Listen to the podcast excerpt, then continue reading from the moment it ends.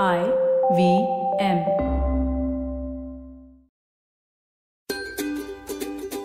नमस्कार, मैं हूँ शिफा माइत्रा और स्वागत है आपका स्माइल इंडिया के नए सीज़न के पहले शो में। ये वो पॉडकास्ट है जहाँ आपको देश भर से ऐसी खबरें मिलेंगी जो आपको मुस्कुराने पे मजबूर करें। जी हाँ देश में आज भी बहुत सी ऐसी बातें हैं, ऐसे लोग हैं जिनके बारे में जानकर आपको गर्व होगा अपने इंडियन होने पे। इस महामारी ने हमें दिखाया है कि अक्सर अजनबी इस तरह साथ देते हैं कि आप हैरान हो जाओ। हाल ही में हुए एक किस्से के बारे में सुनो।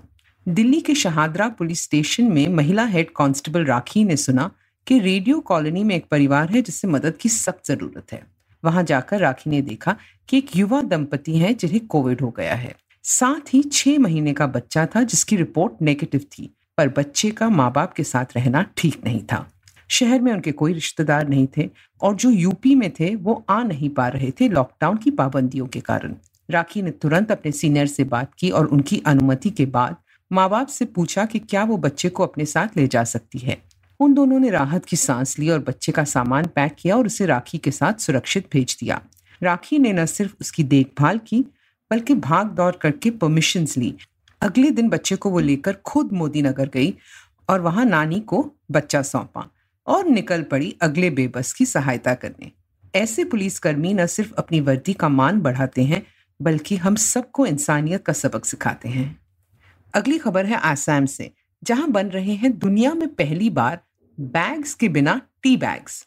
आजकल घरों में इन्हें सब इस्तेमाल करते हैं क्योंकि सुविधाजनक हैं।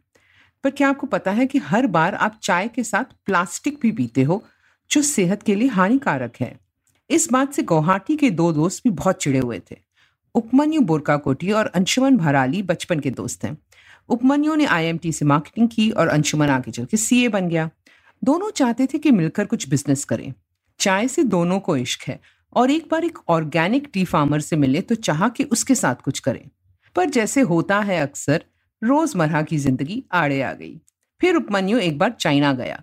वहाँ उसने देखा कि लोग अपने घरों में भी चाय के सिक्के डाल रहे थे। तो उसे आइडिया आया। उसने खूब सारे सिक्के खरीदे और लौटकर अंशुमन के साथ कुछ चाय विशेषज्ञों से बात की। उस ऑर्गेनिक फार्मर को दोबारा बुलाया और फिर बनाने शुरू किए चाय के सिक्के जो टी बैग की तरह काम करें। एक नई मशीन खरीदी। लोगों ने ये चाय पी और तारीफ़ की और यहीं से जन्म हुआ ट्रू डिप्स का। वहाँ की महिलाओं को काम सिखाया और बनाया एक सिक्का जिसे पाँच बार इस्तेमाल किया जा सकता है। पहला ऑर्डर विदेश से आया और देखते देखते ही गाड़ी चल पड़ी। अब काम बढ़ गया है और ज़्यादा नेचुरल सिक्के बनाए जा सकते हैं।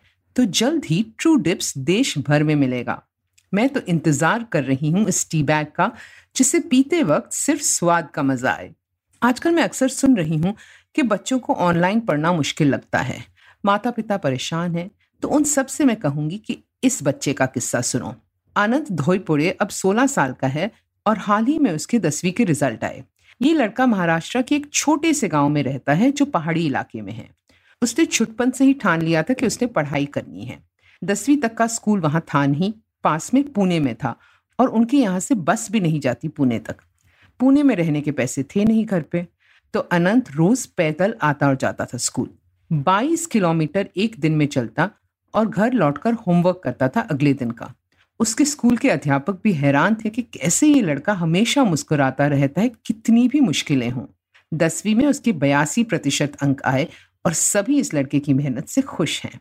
अब उसके पिता, जो वेटर का काम करते हैं, पैसे जुटा रहे हैं ताकि लड़के को हॉस्टल भेज पाए।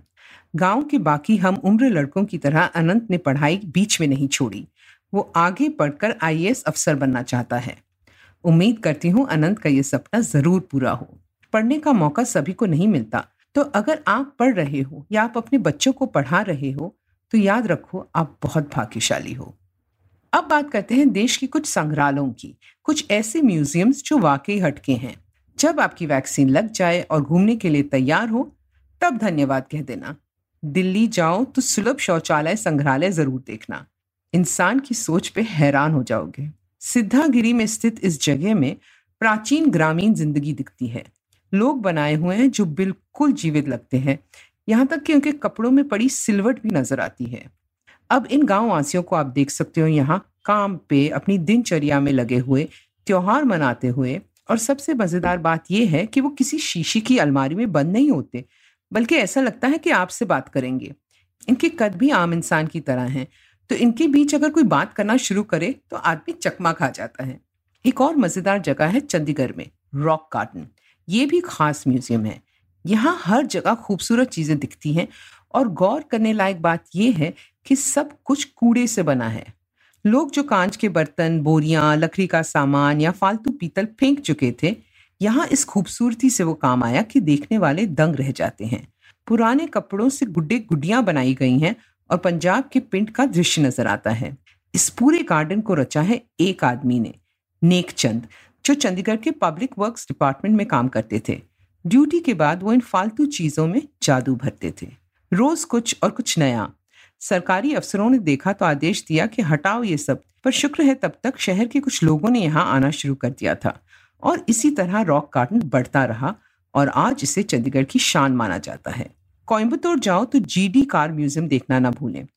जीडी नायडू यहाँ के जाने माने उद्योगपति हैं जिन्हें गाड़ियों का बहुत शौक था। तो यहाँ उनकी विदेशी गाड़ियाँ नज़र आती हैं बिल्कुल टिप टॉप शेप में।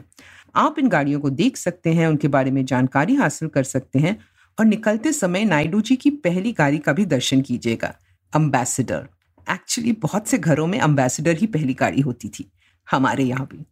अब मुझे आज्ञा दीजिए, अगर आप इंडिया के बारे में और दिलचस्प बातें जानना चाहते हो तो फेसबुक पे मेरा पेज गुड न्यूज़ इंडियन ज़रूर देखें। मुझसे बात करना चाहें तो ट्विटर या इंस्टाग्राम पे शिफा माइत्रा है मेरा हैंडल आई पे और मज़ेदार पॉडकास्ट सुनने के लिए आईवीएम का ऐप डाउनलोड करें या वेबसाइट पे जाएँ, या जहाँ भी आप पॉडकास्ट सुनते हो आईवीएम को खोजें. IVM के सोशल मीडिया हैंडल्स फॉलो करें ट्विटर और इंस्टाग्राम पे. अगली बार तक अपना और अपनों का ध्यान रखिए। अब जब आप ये पॉडकास्ट सुन चुके हो तो अगर आप इसे अंग्रेज़ी में सुनना चाहते हैं तो वो भी मुमकिन है। स्माइल इंडिया हिंदी और अंग्रेज़ी दोनों में आता है तो अपने सर्कल में ये बात बताना ना भूलें।